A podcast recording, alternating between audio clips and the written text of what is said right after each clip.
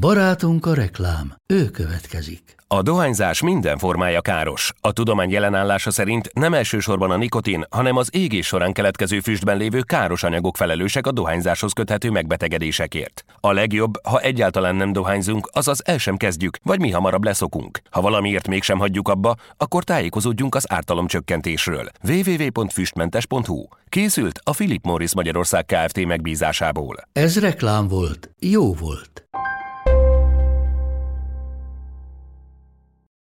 Nők. De micsoda nők? Nők, akik maradandót alkottak. Nők, akik beírták magukat a történelembe. Nők, akiknek nem volt egyszerű életük. Nők, akik nem adták fel. Nők, akik nem érték be az elég jóval. Nők, akik nem törődtek bele a nembe. És a nemüknek szánt sorsba. Nők, akik változást hoztak. Nők. De micsoda nők. Micsoda nők voltak. Az Éva magazin podcast műsora. Budai Lottival és Zubor Rozival. Tizedik rész, Jászai Mari. Az asztalba fogózkodva lerogyott reszkető vízna, csupacsont kis tízesztendős testem, és abban a pillanatban már kiszakadt belőlem az első velőtrázó sikoltás is, mert lesúhintott a stívós, áztatott kötél, mesztelen, agyon dolgozott, meggörbült kis hátamra. Kevesebb szeretettel még nem neveltek fel gyereket, mint engem. Emberi kezet csak akkor éreztem hozzám érni, ha ütött úri gyerekek nem mutattak az egyikre, hogy nézd Kismari, ez meghalt, akkor ő elkezdett sírni, zokogni, de hogy nézd, ez meg még él, akkor így egyből nevetett, és vagy akkor mondta, hogy ott jött rá, hogy azt így, így, mint hogy elektrát játszottam tíz éves koromban, és a színháznak ekkor még csak hírnevét sem hallottam. Őt azért szemelte ki magának, mint megmentőjét, mert hogy úgy hallott, hogy neki van a legtöbb könyve a társulatban. Kvázi egy ilyen szövetségre léptek, tehát ez egy nem szerelmi házasság volt, hanem egy ilyen menekülő út, de azért nagyon drágán fizetett ezekért a könyvekért, mert hogy tehát ez nem egy ilyen barátság-szerűség alakult ki köztük, hanem ez a férfi ez így akkor is követelte a házastársi jogait, hogyha a Jászai éppen éhhalál szélén feküdt és hullafáradt volt, mert hogy amúgy meg egész éjszaka tanult könyörgöm, mit várunk egy olyan Persze. nőtől, akit a férfiak eszközként használtak, és a 10 éves gyereket véresre verték, a 16 éveset pedig szüzen megerőszakoltak, tehát hogy mit várunk, hogy egy ilyen nő hogy legyen képes úgy igazán, igen, tehát hogy igazán hinni, Persze. meg bízni, meg szeretni egy férfit mintha egy kicsit az élet ilyen nyűgös terhes lett volna, amikor nem a színházban van. Igen. Tehát, hogy ő valahogy tényleg így előadásról előadásig így túlélte egy kicsit az életet, Igen. vagy hát így próbálta túlélni, Na hát Lottim az utolsó részhez érkezett az első évadunk, és hát utoljára egy jó kemény nőt hagytunk. Igen, nem is gondoltam volna én se, hogy nem is tudom, milyen kemény dió lesz. Te ismerted a történetét, amivel őt bedobtuk a nevét? Hát szégyen, nem szégyen, de nem. Uh-huh. Nagyon Hát körülbelül, mint a Marilyn Monroe-ról, így nagy vonalakban uh-huh. tudtam, hogy nehéz gyerekkor és nagy tragika volt Jászai Mari, de hát szerintem az én életemben is a legnagyobb szerepet ezt a róla elnevezett tér játsza, ahol ugye ő maga élt, és ugye a találkozunk a Jászain, és a, és a nem tudom, tehát hogy valahogy azért ilyen szerepet töltött be az életembe, de hát legalább Hát talán ő volt a második vagy harmadik legnagyobb meglepetés, így a, a tíz nő közül, és rettenetesen tanulságos élettörténet és sors kerekedett ki a számomra is. Igen. Én se tudtam nagyon sok mindent róla, és én nekem is ez maradt meg, illetve emlékszem, hogy hogy a könyvesboltban, ahova mindig járok, meg jártam, ott nagyon sokáig, ott a kassa közelébe volt az ő emlékirata a könyv, és az úgy valahogy így nagyon beleégett az a könyv a fejembe, és most végre meg tudtam venni, mert volt egy ilyen jó indok rá, hogy akkor lehet készülni, és képzeld el, hogy én a nyaralás alatt kezdtem el olvasni. És ugye ezáltal, hogy nem tudtam, hogy ő neki ennyire durva gyerekkora volt, mert ugye, hogy azzal kezdődik a, a, az emlékirat, meg a könyv, és hát... Igen, nem egy nyaralós olvasmány ne, nem. feltétlenül, viszont nagyon jól olvasható. Igen. Nekem az meglepetés volt, tehát hogy a Szendre Júliát, emlékszem, amikor olvastuk Igen. a a levelezését és a naplóját, hogy abban azért úgy a nyelvezetében abban van némi. Tehát az egy kicsit ilyen a vittabb, vagy hát úgy érezni rajta a 19. századot, de a, a Jászai meg abszolút olvasmányosan és gördülékenyen fogalmaz, úgyhogy nekünk is alapvetően ugye most ez volt a fő muníciónk. Igen, pedig nem élt ugye sokkal később. Ő akkoriban fogant, ott a forradalom vége utáni időszakban. Igen, és ennek több irányból is lesz kihatása majd az életére. Erre is kitérünk. Egyébként Ászáron született egy kis faluban, és három éves volt, amikor a család átköltözött Győrbe. Ugye az apja egyébként egy ácsmester volt, a Jászai Marinak, és hát azt hiszem az anyukája összesen már, összesen hét gyereket szült, vagy nyolc, nem, hetet, hetet, amikor, amikor meghalt, akkor letett a Jászai Mari körülbelül négy négy éves, és ugye az édesanyjáról arra emlékszik egyébként, hogy egy nagyon szép asszony volt, és hogy nagyon sok jó módú kérőt elutasította az ácsmester miatt, aki ez végül hozzáment és azt valahol ír is az emlékirataiban, hogy, hogy az egyik legélénkebb emléke róla, hogy odaálltak a gyerekei a halottas ágy, vagy hát az ágy ágya mellé, amikor már haldoklott, és hogy elkezdtem sorban megáldani a gyerekeit, és hogy ötödikig jutott Jászai Mariég, és hogy valami olyasmit mondott, hogy bár csak ezt tudtam még volna felnevelni, és hogy le, lehanyatlott a keze. És hát ezután elég fájdalmas évek következtek. Hát az apjának nehéz megmondani, hogy ez egy kicsit ilyen mániákus, bigotvallásos, hevület per, nem is tudom, mindenféle szadisztikus hajlammal megáldott és kevert ember volt, de ebből itt inkább, tehát verte a gyerekeit, röviden ez a, ez a lényeg, de hogy így lényegében mindenért hogy egy leszakított virágért, vagy egy, nem tudom, összetört gombért és hasonlók, és hogy ez mit is jelentett tulajdonképpen az öcselekben. hoztam egy részletet, majd fogunk szerintem most itt többet is felolvasni ebben a mostani részben. Úgyhogy ezt felolvasom, mert ezt, tehát az, hogy valakit mondjuk megvertek, vagy, vagy durván megvertek, az így nem fejezi ki teljesen ezt a jelenséget. Apánk impozánsan büntetett, előadást rendezett az egész ház, sőt az egész utca részére. Először is összegyűjtötte a bűnlajstromot, minden kihallgatást ezzel végzett. Már három, már négy, már hat bűnöd van a rovásodon. Ha még egyszer panaszt hallok rólad, készítsd a kötelet. Előtte való nap saját kezüleg kellett beáztatnom a kötelet, és aztán következett a büntetés kellő ceremóniával. Bedobott a szobába, és becsukta az ablakot. Jól tudta, hogy azért a ház tíz úri gyerek és a többi lakó kellőképpen tudomást szerez arról, hogy ott bent mi történik, hiszen sikoltozásom a harmadik szomszédot is megborzongatta. Végül bezárta rám az ajtót, miután a szobával, konyhából minden lelket kiparancsolt vetkőz. Szólt ekkor csöndes nyugodt hangon, és hajtogatta a kötelet a kellő rőfnyi hosszúságúra. Sokszor mondogatta, büszke vagyok arra, hogy dühömben sosem verem a gyerekeim. Térdepej le, fogóckodj meg. Az asztalba fogózkodva lerogyott reszkető vízna csupacsont kis tízesztendős testem, és abban a pillanatban már kiszakadt belőlem az első velőtrázó sikoltás is, mert lesúhintott a stívós, áztatott kötél, Mesztelen, agyon dolgozott, meggörbült kis hátamra. A kő megszánta volna a vonagló, sivító gyermeket, akinek a hátát már az első csapások fölhasogatták. A lecsurgó vért a csapkodó kötél szétfröcskölte a szobában. De a szentember nem kegyelmezett. Ő Isten nyert jogát és kötelességét teljesítette. Győröt Szent Józsefnek hívták istenes élete miatt. Ja, ez annyira durva volt, emlékszem, amikor ezt olvastam, és ugye a Frida akkor volt, a Frida lányom akkor volt pár hetes, és akkor így olvastam, és ott feküdt mellettem, és akkor ez a, ez a rész, Igen. a tíz éves zörgő csontú kis testem, és így... Tehát, hogy ezt, hogy, hogy lehet ezt? Ne, nem, nem, nem. Jó, nyilván Tehát, az meg egy külön téma, vagy nem is tudom, hogy, hogy még a harmadik szomszéd is hallotta, és hogy így ugye akkoriban itt senki nem csinált ezzel semmi, nem. hogy ilyen történik, szóval nem. Nem, és hogy közben meg ugye egy szent embernek tartották a környéken, és mondja Maja Heszai Mari többször, hogy a színész képességét az apjától örökölte. Tehát, hogy egy nála nagyobb pozőr, és aki a vallásosságát és mindenféle ájtatosságát úgy viselte magán, mint valami püspöki süveget, hogy hogy, hogy, hogy, hogy ezt a pátoszosságot, mint egy tőle örökölte, de hogy az ember nem volt normális, az, az hétszentség. És hát a dolgot rosszabbított egy mostoha, aki elég hamar megérkezett, talán egy év után se, azt hiszem az édesanyja halála után az életükbe, és erről pedig így ír, így írt, hogy mire egy esztendő után visszavittek Győrbe, már otthon volt a dolgos, rendes és rideg mostoha, akinek magának is egyre másra születtek a gyerekei. Nagy volt a gondja, temérdek a dolga, mert emberségesen etetett és tisztán tartott bennünket. Nem is azt a sok hirtelen pofont panaszolom felemlékének, amiket ő maga osztogatott, hanem azokat a nagy veréseket, amiket a dologból este fáradtan megjött édesapámmal méretett rám kegyetlen mindennapos árulkodásával. Hogy bírták ki ezt a sok gyerek rikoltozást hallgatni, és azt a vérző vonagló gyerektestet elnézni? Valóban, kevesebb szeretettel még nem neveltek fel gyereket, mint engem. Emberi kezet csak akkor éreztem hozzám érni, ha ütött.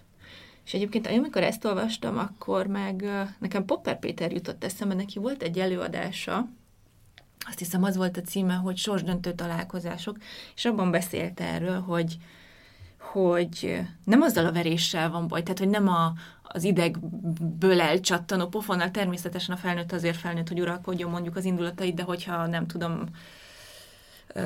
apuka fáradtan hazamegy, és a gyerek már tizedjére megy át a lakáson sáros cipővel, és elcsattan egy pofon, azért lehet bocsánatot kérni, lehet ugye elmagyarázni, mi történt, és hát ugye a következőkben pedig a magán uh-huh. az embernek. De hogy ezt a gyerek feldolgozza, de hogy és ő is így fogalmazott, hogy ez a na csak amíg hazaérünk, és majd apától megkapod a magadét, tehát ez a rideg mm. kegyetlenséggel adott verés, mondta, hogy ez az, ami feldolgozhatatlan, és ez az, ami pusztít, és hát neki ugye meg az egész gyerekkora ilyenekkel telt, de hogy a, más vonatkozásairól is olvasunk szegénynek a gyerekkoráról, bár nem, ugye ez volt azért a legmeghatározóbb. Eleve egyébként Győrbe azért költöztek, ha jól emlékszem, mert hogy ott esetleg jobb iskolázásra számíthattak a gyerekek ehhez képest, azt hiszem, hogy az ors Solya Rendi, vagy hát az Urszuliteknál egy-két évig tanult talán kategizmust, és hát ettől kezdve valahogy már ilyen nem is tudom, 5-6-7 éves korát, hogy folyamatosan elpasszolgatták otthonról, ugye mindenféle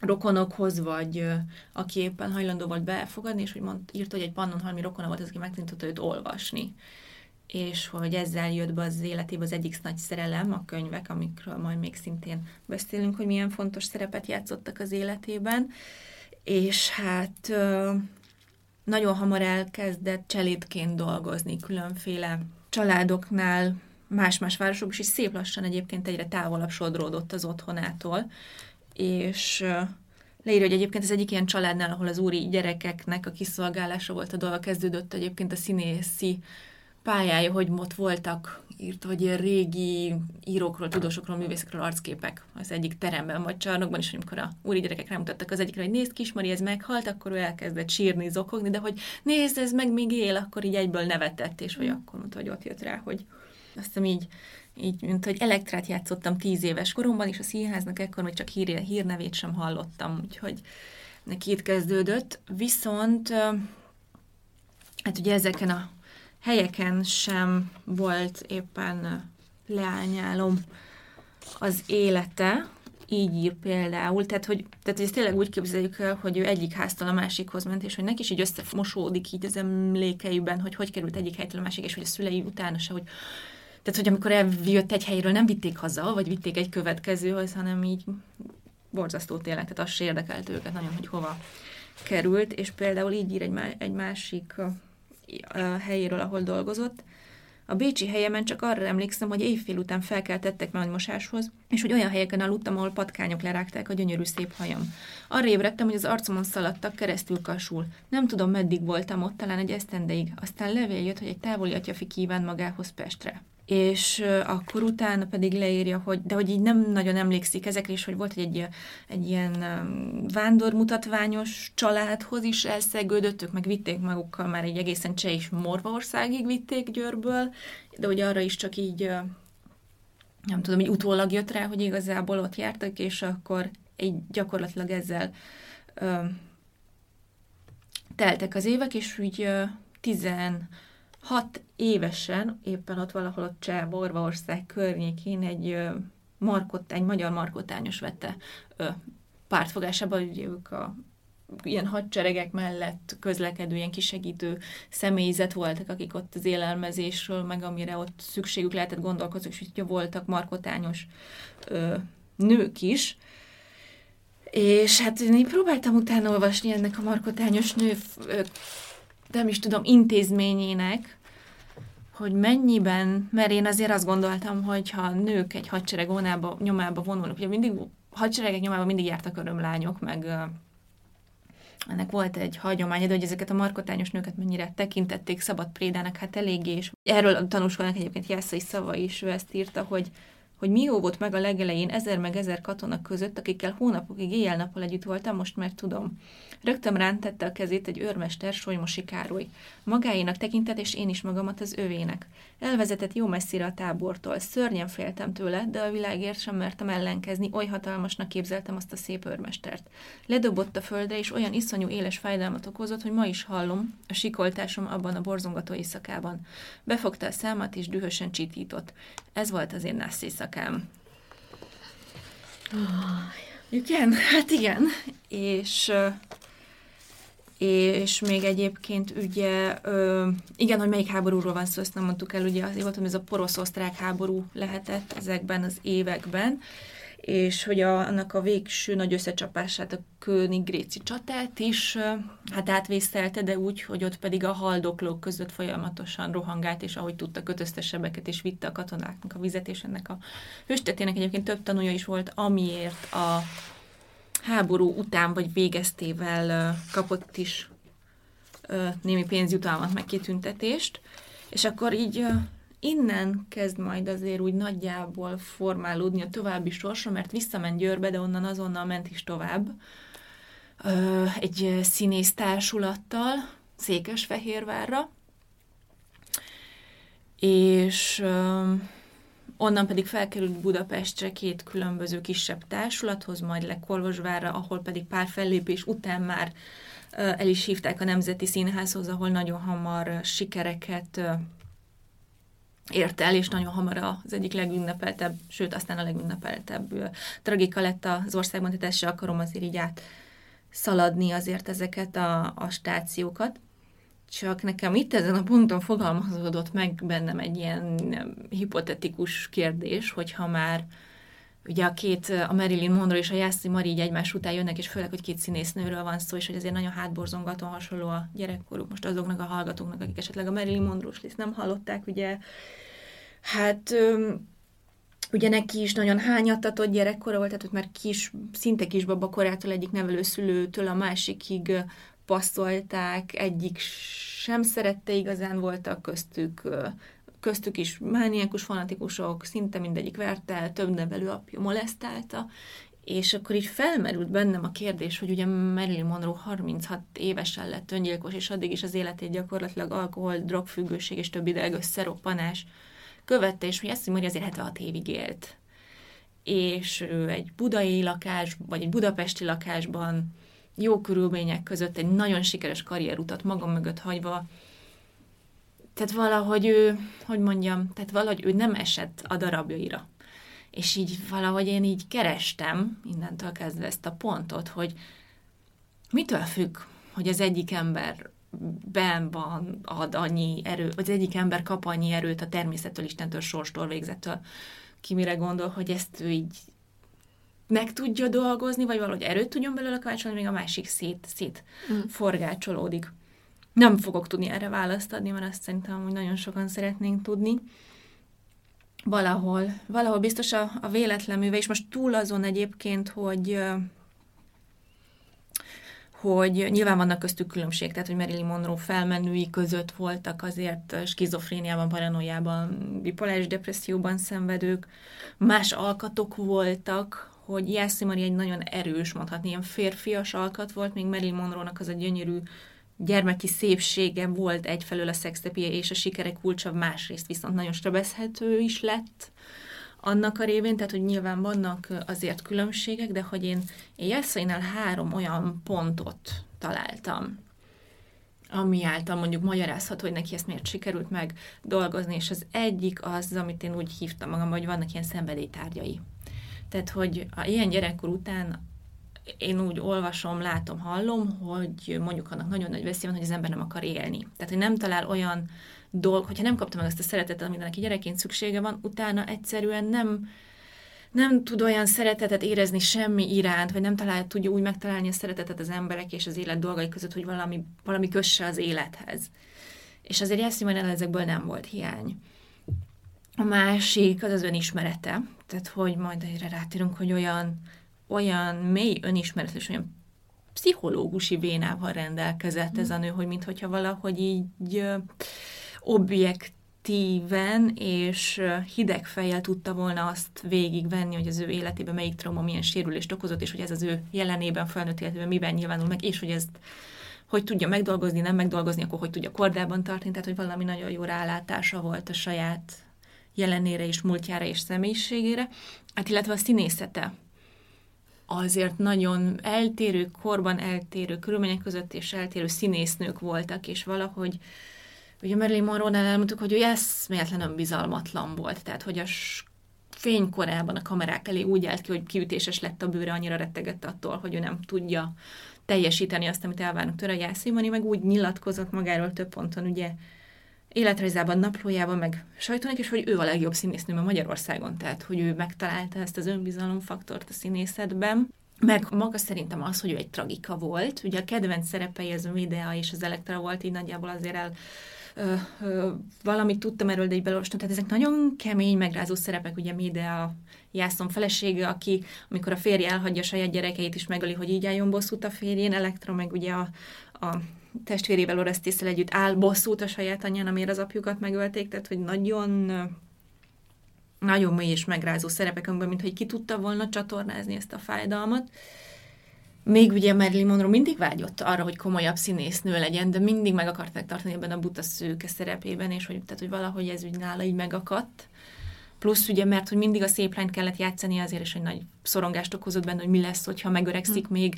Jászé még nyugodtan beleöregedhetett a szerep, vagy ezekkel a szerepekkel együtt tudott uh, idősödni. Aztán valaki írta róla, hogy 20 évesen 40 évesnek nézett ki, de 60 évesen is 40 évesnek uh-huh. nézett ki, úgyhogy ő ezt így uh, tudta magával uh, magával vinni, és uh, viszont ő, ő az életben is egy tragikus nő volt, abból a szempontból, hogy nagyon sok mindenben megtalálta a szépséget és az öröm, örömforrás, talán már túlzás, de az értékelni valót az életben, uh-huh. de hogy ő egy, mondta is magáról, hogy neki nincs humorérzéke, és az emlékiratban olvastam, hogy mennyire kifakadt, hogy ez felháborít, hogy ő ezért szavalja száz számra az embereknek a szózatot, hogy kúny tárgyával lehet, lehessen tenni, mert az újságból olvasott egy viccet, hogy azt mondja az egyik író a másiknak, hogy te úgy vagy a szakállat, mint hogy az a magyar ember a szózattal, hogy te ápolod, ő meg eltakar, és ezen így uh-huh. rettenetesen felháborodott, hogy hogy lehet ilyen nem viccelni. Uh-huh. Tehát ő egy kemény asszony volt, és volt benne tehát hogy, hogy mondjam, konyha pszichológiai jogfejtések után is majd rátérünk, hogy azért neki azért volt egy fajta talán negativitása, vagy nem is tudom. Saját magával szemben. Saját magával szemben is. Mert hogy nekem is egyébként pont ez jön le, hogy, hogy nem tartotta szépnek magát, nem tartotta humorosnak magát, ö, mondjuk azt nem tudom, hogy tanulatlannak tartotta-e magát, de azt tudom, hogy, hogy nagyon képezte magát, folyamatosan tanult ja. egész életében, offalta a könyveket, nyelveket tanult, és egyébként én nekem például erről a színészkedésről az jutott eszembe, hogy, hogy erre így visszakanyarodjunk, hogy, hogy szerintem ő valahogy így menekült a uh-huh. saját életéből, meg a saját emlékeiből, meg minden ilyenben, mert hogy neki az a színészet, az így, neki ez minden volt. Igen. Tehát, hogy hogyha rátérhetek erre, hogy, hogy ugye ő kapott egy bizonyos fizetést, és kb. a ruhájára többet költött. Mert hogy neki tényleg ez, ez mindenen felül volt az, hogy, hogy a fellépő ruháira. A fellépő igen. ruhájára, igen. Szóval, hogy neki ez annyira fontos volt, és egyébként ezt írta is az emlékiratban, igen. hogy, hogy, hogy tökre idegesítette, hogy még mások alig várták, hogy hazamehessenek ő neki így, az, hogy ő, ő dolgozik, és ott van, és hogy nem értette, hogy, hogy miért sietnek mások haza. Szóval, hogy neki azért ez a színészet, ez egy ilyen, szerintem a neki a színészet volt az, ami mondjuk Marilynnek a drog, vagy az alkohol, vagy nem is tudom. Igen, tehát egyébként Jászimeli nem nagyon ivott például, hogy, hogy olvastam, de hogy ő mintha egy kicsit az élet ilyen nyűgös terhes lett volna, amikor nem a színházban van. Igen. Tehát, hogy ő valahogy tényleg így előadásra előadásig így túlélte egy kicsit az életet, Igen. vagy hát így próbálta túlélni, és... Igen, ez tök jó, hogy így, így fogalmazod meg nekem, és pont ez jött le, hogy így, a, a, amikor nem színpadon volt, ez a túlélés, igen. Ami meg ugye ez meg a visszatérve kicsit ezre a pszichológusi vénájára, hogy egyfelől tényleg rettenetesen perfekcionista volt, tehát soha nem volt magával, de ezt ő tudta. És igen, amit mondta, hogy például a görög, az, a média, meg az elektrikedér megtanult ógörögül, hogy jobban át tudja érezni, és, és megtanult angolul, és franciául, és németül, és még olaszul, és elképesztő, tehát mert ezt is úgy érezte, hogy neki elmaradása van, és ő kevés, mert hogy ő gyerekkorában nem tanulhatott, és hogy neki folyamatosan jobbnak kell, kell lennie, és ezt, azt hiszem ezt így, így írt, hogy a harag rontotta és csúfított el az életem, mindjárt mindenkire és mindenért megharagudtam, magamra a legkönnyebben, örök harcban élek önmagammal. Amit a nap folyamán teszek és beszélek, azért esteiton egyedül nagyon kín, agyon kínzom magam. Mindig a végzett dolgom után jut eszembe, mit is hogyan kellett volna tennem.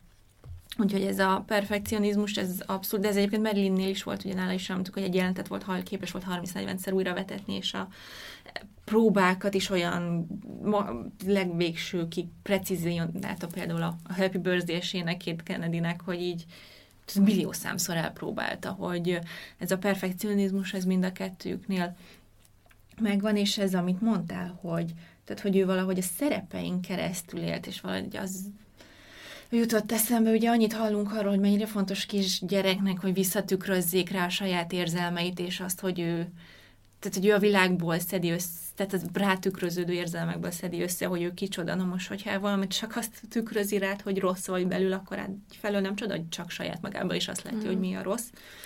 A másik meg, hogy egyszerűen nem találja meg magában ezt a ezt az magot, vagy szerethető magot, és hogy így ő is így, mintha így egy kicsit így szétforgácsolódott volna a személyisége, csak ezekből a személyiség részekből szerepeket csinált, és amiket aztán tökére fejlesztett a színpadon. És még ezt felolvastam, ezt annyira gyönyörűen fogalmazta meg, főleg itt a végén.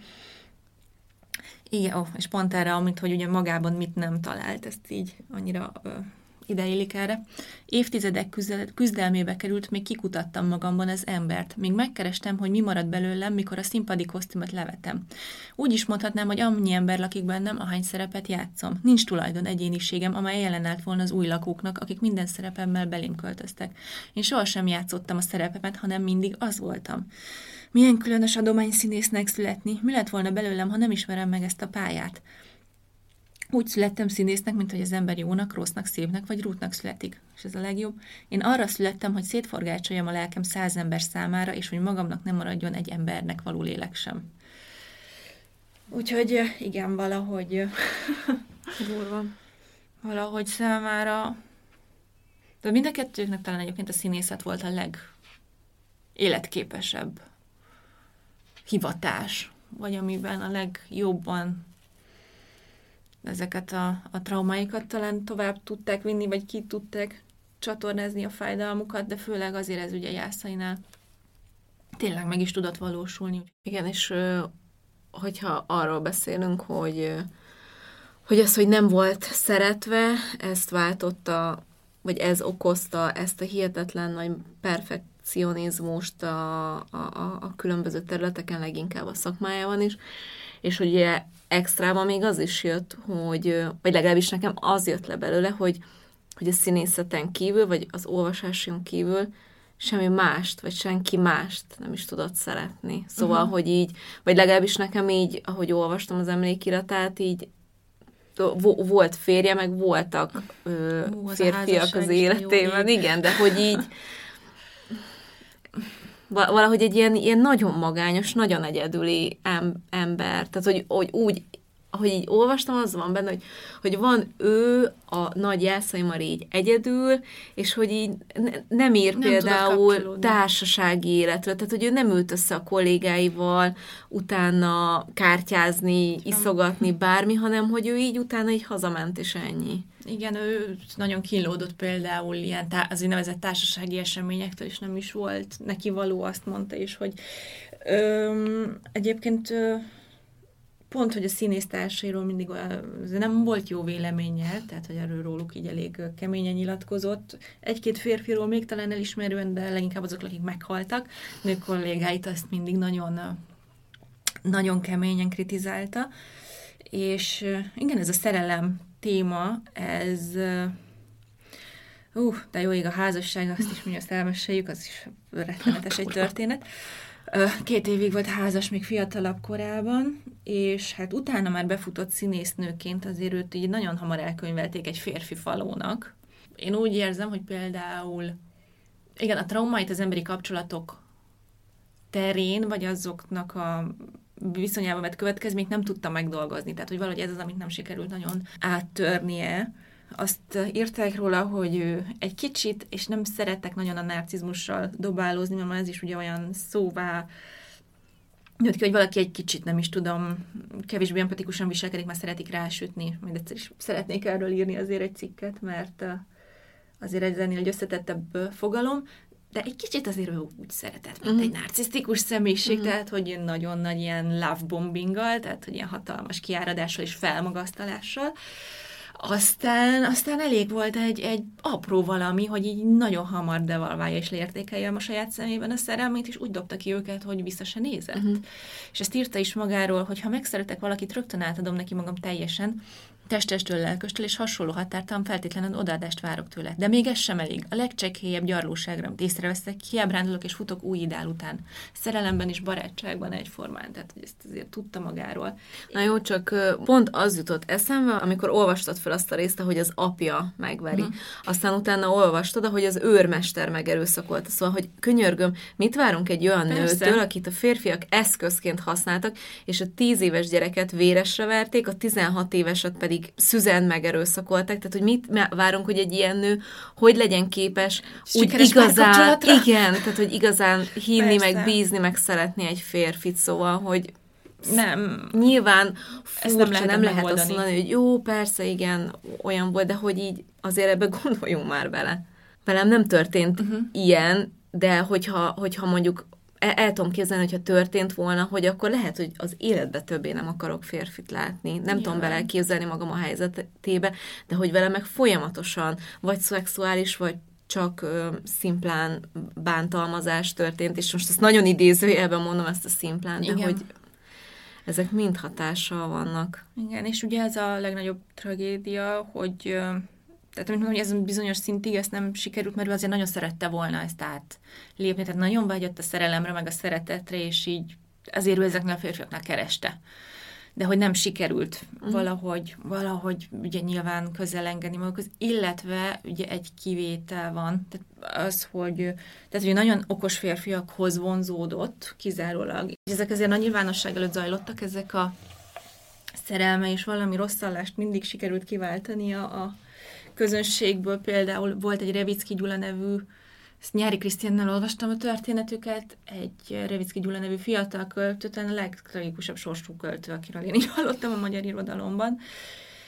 És szegénynek azzal kezdődött az élete, hogy egy főúri családban nevelkedett, amikor az apja halálakor tudta meg, hogy ő törvénytelen gyerek, hogy egy cselédlányt született, az apja elfelejtette törvényesíteni, úgyhogy így, őt így gyakorlatilag pár doboz bajuszápolóval dobták ki az utcára így a főúri élete után, és hogy fú, na, jó költő volt, tehetséges volt, de nagyon nehezen akarták elismerni, és uh, szerelmét nem viszonzták sose, és akkor t- már tüdőbetegen, de még mindig fiatalon találkozott Jászai Marival, akiben beleszeretett, ugye Jászi Magnál is jött az első ilyen nagy fellángolás, ilyen hatalmas szerelem. Revicki elment Itáliába egy tüdőszanatóriumba, és várt, hogy Jászai menjen utána, de nem ment. Ő beleszeretett közben egy 19 éves szintén költőbe, Szomori Dezsőbe, és, és hát szegény, szegény Revicki Gyula meg úgy jött haza, hogy tehát, hogy eltűnt az életéből a jászai, és pár hónapra, sőt, talán pár hétre rá meg is halt egyébként Aha. tüdőbajban, és ezért is azért kapott a jászai hideget, meleget, hogy azért így elhagyni egy haldoklót.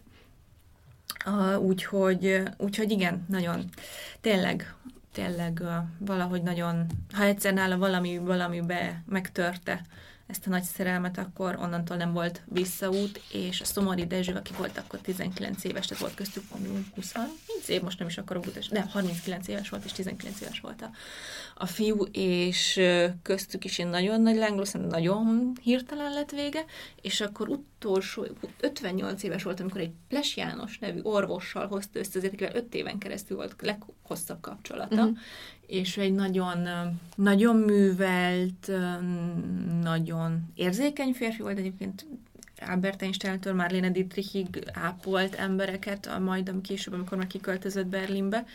de hogy vele is véget ért, és nagyon hirtelen azt tudni, de, de azt hiszem, amennyire én olvastam, így az utolsó levelezéseikből vele sikerült egy békében elválni, és úgy is mondta, hogy az, hogy, hogy sikerült megtapasztalni a szerelmet valamilyen szinten, azt, azt, azt neki köszönhet, és ezt úgy veszi, hogy ez valami jutalom neki az élettől, a színészi munkájáért. De azért az orvos családjától kért 5000 forint fájdalomdíjat, amikor a pasas lelépett, mert hogy ő megengedte az orvosi pályát, és ezzel jönnek, és kifizették. Ennyi. Úgyhogy neki így ez volt a, az utolsó nagy szerelmének a, a története. De a férjet ne felejtsük ki. Ú, a férje, igen.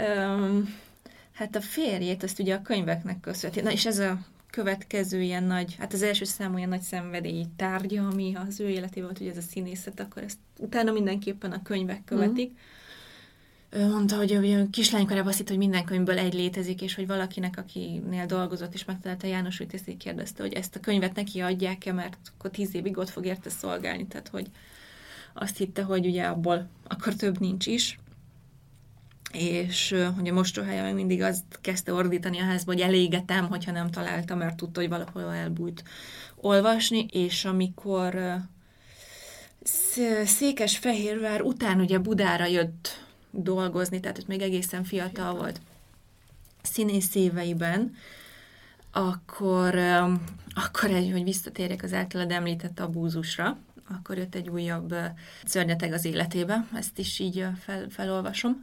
Volt Budán egy rémem, azt mondták ügyvédsegét, négy szögletes fekete feje volt, kiálló rútpofa csontja és olyan sovány, hogy óriási lapátfogait nem bírta eltakarni. Ez a szörnyeteg lépten nyomon kísért. Mikor játék után kijöttem a színházból, már ott állt és hívott magával. Ha szorosan odabújtam király Júliához, agyon csipkedte a másik oldalon a karomat, és a fülembe sugdosta. Bezáratom a kisasszonyt, bezáratom. Ezt pedig azért mondtam, mert összevásárolta 25 forintnyi adósságomat. Egy szép piros színpadi cipőára is benne volt, amelyet egy Beyer nevű öreg Schuster hitelezett, és valami tüli színpadi szoknyára is kosztüm.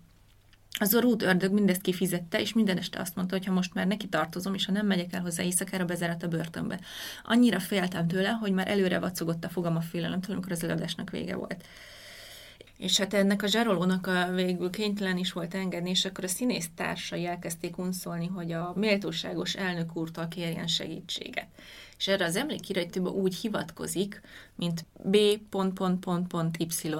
És valaki van esetleg a hallgatók között, aki jártosabb irodalom vagy színház történetben, hogy esetleg tudja, hogy ki ez, mert én nem jöttem rá. Öm, a lényeg, hogy végül elment a bizonyos Mr. B-hez, és mond, írta, hogy örökre szívébe zárta volna, hogyha segít neki minden ellentétlezés nélkül, de nem így lett. Tehát a szeretőjévé kellett lenni ennek a férfinak azért, hogy ki tudja fizetni ezt a másik zaklatót, aki ráadásul bele is szeretett, és feleségül akarta venni, mármint Jászai Marit. És akkor még ezt, ezt a részt, ezt felolvasnám, mert ez is annyira borzalmas. És ekkor az történt, hogy a méltóságos úr felhívatta apámat, és nálam tíz évvel idősebb Mihály bátyámat, aki jegyző volt nagy barátin, összeültünk a szobában, és megkezdődött a tanácskozás. A méltóságos úr ünnepésen kijelentette, hogy feleségül akar venni, de előbb elküld Bécsbe egy nevelőintézetbe, hogy ott kiműveljenek. A színpadot természetesen ott kell hagynom. Ó, hogy kapott ezen az én apám? Én egyszerre okos és erős lettem, nem tétováztam, kegyenesedve szembenéztem velük, szembeszálltam velük, sokkal bátrabban, mintha az életem kívánták volna. A színpadot hagyjam ott, kiáltottam, azt nem. A világ minden kincsért sem, még Magyarország királyi koronájáért sem. Erre ez a két vénember oly égtelen dükbe jött, hogy még egy-két szóváltás is ütni-verni kezdtek mind a ketten. Az apám megint megízlelte a sírásomat, és kéjjel vert, mint régen otthon. Beszorítottak egy sarokba, és csak ennyit kérdeztek. Igen? Nem, sikoltottam én, és akkor újra kezdték hol egyik, hol a másik ütött rám. Emlékszem, hogy néha-néha könyörgő pillantást vetettem a bátyámra, és azt gondoltam, miért nem mozdul? Hisz az egyetlen gyöngétséget, ami gyerekkoromban ért, neki köszönhetem. Ha jó ember, miért nem szabadít ki kínzóim kezéből? Ez a Mihály bátyja egyébként most így eszembe jutott, hogy a, írta a azt is a emlékirataiban, hogy a mostóhája egyszer hiába volt lázas beteg, odaültette az ő saját gyerekének a bölcsőjemmel, és hozzákötött egy kötelet a kezéhez, hogy annál fogva ringassa mm. bölcsöt, és akkor jött haza a bátyja valahonnan, és megkérdezte tőle, hogy hogy vagy kismari. És hogy ezen elsírta magát, vagy ez volt a leggyöngédebb mondat, amit bárki a családjából neki mondott, szóval, hogy ez volt ez a kapcsolat ezzel a bizonyos Mr. B Y-nal. Én próbáltam utána nézni, de hogy például az el, a Nemzetinek az első bérlő igazgatója volt egy Bartai Endre, de ő 54-ben már meghalt. Annak volt egy fia, de ő pedig nem volt sehol sem elnök, vagy nem is volt méltóságos úr, és hát volt egy Benicki Ferenc, aki pont ebben a 68-as évben lett egy királyi gödöllői kastély jószág igazgatója, és később pedig 88-ban nemzeti, és nem akarok senkit megvádolni így a történelem táblatából, illetve volt egy Bényei, akinek szintén a társulatában játszott ebben az időszakban, és csak neki ível írták a nevét, ellenben Jászai több helyen írja Y-nal, Szóval nem tudom, ki lehetett ez a mhm. BY, de ez, ez nem, senkitől nem találtak mondjuk egy ilyen kutatást, mm. hogy a említék életében szereplő ez a szadista. És úgyhogy bárki erről tud valamit, azt nagyon köszönjük, ha elárulja. És ez elől menekült házasságba ezekről a zaklatók elől, mert a társadalomban játszott egy Kassai Vidor nevű komikus egyébként, és hát őt azért szemelte ki magának, mint megmentőjét, mert hogy úgy hallott, hogy neki van a legtöbb könyve a társulatban és akkor oda eltelik, hogy hagyj menjen fel a lakásra csak megnézni a könyveit, és tényleg nem, nem elcsábítani akarta, hanem ugye valamiféle menedéket keresni, mert azért egy színésznő még tehát sokkal kevésbé volt kiszolgáltatottabb, hogyha férnél volt mondjuk ugye ebben az időben. És tehát ők kvázi egy ilyen szövetségre léptek, tehát ez egy nem szerelmi házasság volt, hanem egy ilyen menekülő út. De azért nagyon drágán fizetett ezekért a könyvekért, mert hogy tehát ez nem egy ilyen barátságszerűség alakult ki köztük, hanem ez a férfi ez így akkor is követelte a házastársi jogait, hogyha Jásza éppen éhhalál szélén feküdt és hullafáradt volt, mert hogy amúgy meg egész éjszaka tanult, és napközben meg a szerepeit, és még mindig nem evett, tehát, hogy minden fillért, amit kapott, azt ugye a színész nőknek, főleg akkoriban hanem primadonnák voltak, maguknak kellett megvásárolni, meg megvarratniuk az összes jelmezüket, tehát minden pénzét erre költött, és hogy hogy, hogy, hogy, hogy is írt, hogy követelte, hogy a feleség legyek, holott egy atomfeleslegem sem volt, mert csak ki sem aludhattam magam soha. És hogy már egy orvos kért meg, hogy mondja meg neki, hogy hagyja békén, mert hogy különben már ebbe bele fog halni, úgyhogy két évvel később el is váltak, és ugye ez volt az utolsó alkalom, hogy férjhez ment, ez így teljesen érthető is. Hát, ja. De hogy, hogy a, a könyvek iránti szeretete az ilyen mélységig vitte. Én egyébként még azt találtam, hogy a, a természet volt még talán számára ilyen, ilyen nagy menekvés, ezt többször írja az emlékirataiban, hogy hogy nem, nem is tudom, hogy az ember, amikor rájön, hogy mennyi hitványság van a világban, már csak a te fák között lenne szabad létezni, meg úgyhogy ő is nagyon sok időt töltött a természetben, meg a magyarság. És itt jön vissza egyébként megint, hogy mekkora ö, pszichológus volt, mert hogy ugye ő 40, ugye mondtuk, hogy 49 közepén fogant, és ö, hát ö, erről így írt egyébként. Tehát amikor még ugye nem volt sehol se komoly se pszichoanalízis, se prenatális traumákról nem hallottak még az emberek, ő már, ő már ekkor erről így, így írt, hogy haragban nemzettek, szerencsétleg és országos csapások idején érlelt meg az anyám túlságosan érző szíve alatt. 49-50-ben a szabadsághat levelésekor hordott magában. Ott éltem már benne, mikor a menekülők hírül a világosi katasztrófát. Ott rázott meg a sírás, amikor a Szent 13 kivégzéséről értesült.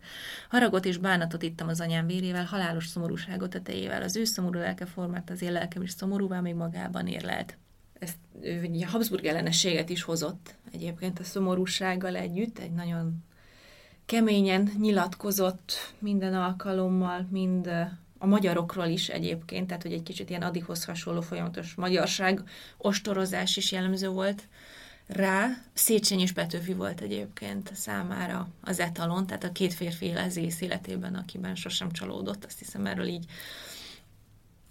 így fogalmazott, illetve ami még jellemző volt rá, vagy ez nagyon erős kapcsolat kötötte, az az igazság. Tehát, hogy ezt nem tudom, te is megfigyelted, hogy annyiszor írja az emlékiratében, hogy neki ez az igazságkeresés, és hogy ez, ez az, amiből egy, annyi gondot okozott neki, hogy ebből ő soha nem tudott lejjebb adni. És hogy ez így mit jelentett neki, én azt úgy tudom meghozni, hogy egy olyan ember volt, akinek elvei voltak. Tehát amit te is mondtál, hogy ugye nem értette, hogy hogy mehet valaki úgy várhatja, vagy dobolhat az azt a szín, hogy már menjünk haza a színházból, és hogy nem tudom, hadd menjünk mulatni, vagy vacsorázni, hogy, hogy a színház az egy szent dolog, az egy szent küldetés, és például megvannak levele, ilyen ostorozó levele, amit a színház igazgatóknak írt, hogy hogy neki elege van abból, hogy könnyű sikert elérő darabokra cserélik ki azt, ami mondjuk az ember lelkét nemesíteni. Tehát, hogy egy küldetésként tekintett a színházra, és a magyarságot is azért ostorozta, mert minthogyha így az elveiből, minthogyha a szabadságát feláldozta volna egy ilyen századfordulós békebeli ugye K.O.K. létezésért, és hogy még az első világháború kitörésekor is azt írta, hogy mennyivel jobb lenne, hogyha ezt a erőt, ami most így kirobbant a háborús szintén a magyarokból, az ellen fordítanak, aki tényleg mondjuk az ő sorsának a megrontója. Úgyhogy ilyen szempontból is nagyon erős elvekkel bírt, és még azt akartam egyébként így elmondani, hogy az első világháború neki egy mekkora traumát és megpróbáltatást jelentett, tehát hogy annyira ö, mélyen együtt érzett például a fronton szolgáló katonákkal, hogy amíg a háború legsősebb évében ő maga sem volt hajlandó befűteni, vagy ágyban aludni a saját lakásában, és nagyon elítélőek szólt a saját budapesti kortársairól, hogy ők még úgy élnek itt, mint hogyha nem tudom, nem pusztulnának millió számra odakint a honfitársék, és rengeteg minden értéktárgyát, ami volt azokban az években eladta, hogy az özvegyeket és a sérülteket támogass, és folyamatosan járta ugye a különböző kórházakat, hogy a sebesültekbe a Petőfi versekkel mondjuk a, a lelket öntsön.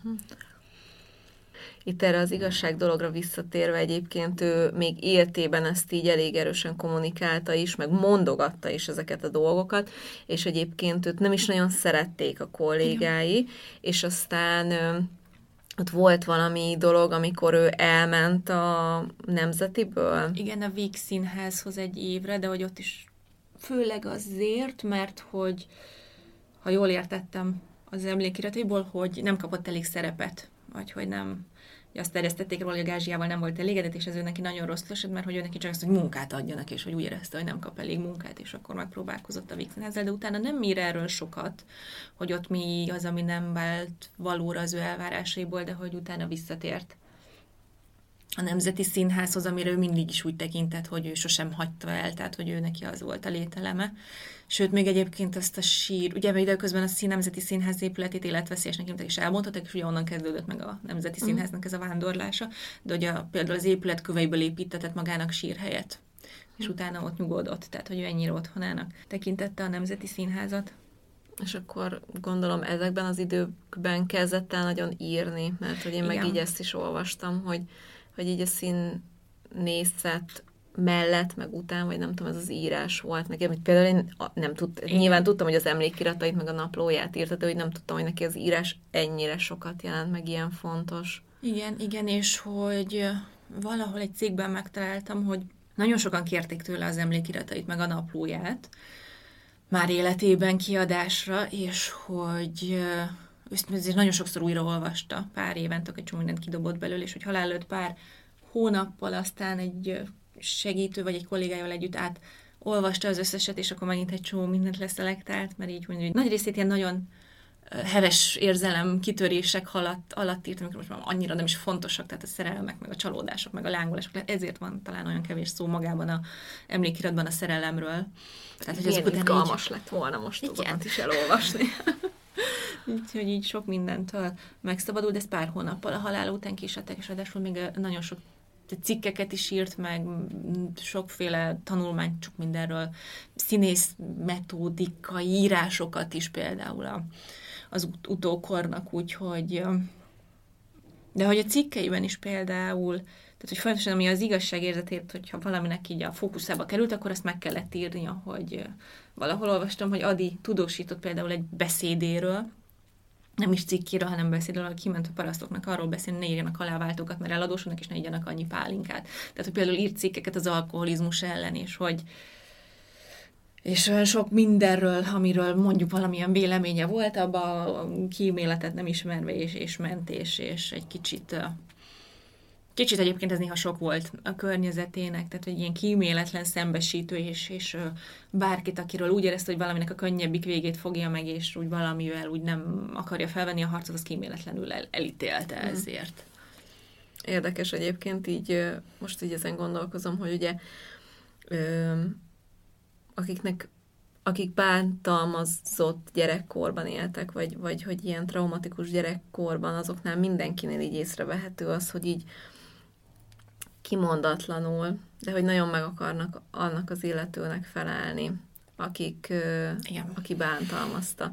És hogy tök érdekes, amikor így olvastam utána ennek az írás dolognak, hogy, hogy kicsit ő azért is írt, mert hogy már akkor tudta, hogy ugye akkoriban nem volt még semmi, amivel rögzíteni lehetett volna az uh-huh. ő munkásságát, az, hogy ő hogy játszik, és hogy ő már akkor tudta, hogy ez nem fog fönnmaradni az utókorban, uh-huh. és kicsit így az van bennem, hogy talán ezért is írt az emlékiratot is, meg a naplót is, meg aztán ezért is írt, hogy azért csak maradjon fönt az ő neve, és lehet, hogy ezért is írta ő le annyiszor, hogy Igen. ő mennyire jó színésznő volt, meg talán lehet, hogy picit benne volt az, hogy hát ha egyszer majd mondjuk az apja vagy, vagy bárki férfi, aki őt bántalmazta, majd elolvassa, és akkor azt mondja, na tessék, ő volt az a nő, akit én ezt tettem. Igen, és hogy majd utólag esetleg büszke lesz rá, vagy ki tudja. Úgyhogy igen, egyébként ez is, ez is benne van a, a pakliban, meg, meg hát főleg ugye, hogy a színészetére, amire olyan büszke volt valószínűleg, ezt is akart, hogy maradjon fent valami nyoma, és egyébként tényleg csak saját magáról mondta, tehát hogy olvastam, hogy ő ilyen, tehát hogy megőrült érte egyébként az akkori közönség, és már olyan furcsa elképzelni, hogy valakit, aki egyébként ilyen súlyos szerepeket játszik, hogy mi ide a meg Elektra, egy ekkora befogadó közönség legyen rá ezt a kort, egy, ebből a szempontból írlem ezt a kort, hogy hogy ez a, azért ez, ez egy érdekes élmény lehetett, de hogy például egy-egy előadása után egy elektra után így a közönség kifogta a lovait a kocsiból, és gyalog húzta hazáig a, a fogatát, tehát hogy majd egy ilyet egy elektráért, hogy annyira nehéz is lenne elképzelni, de úgyhogy tényleg fantasztikusat alakíthatott. Ez kár, hogy nem láthatjuk.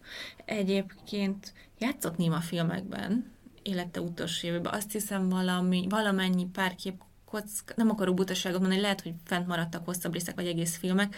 Valahol láttam, hogy pont, nem tudom, egy cikkben olvastam, hogy valamelyiket felújították, azt nem tudom, hogy csak azt a pár képkocka maradt meg, vagy, vagy hosszabb is, de majd még ennek utána nézünk, úgyhogy még ott, ott meg lehet nézni valamennyit belőle.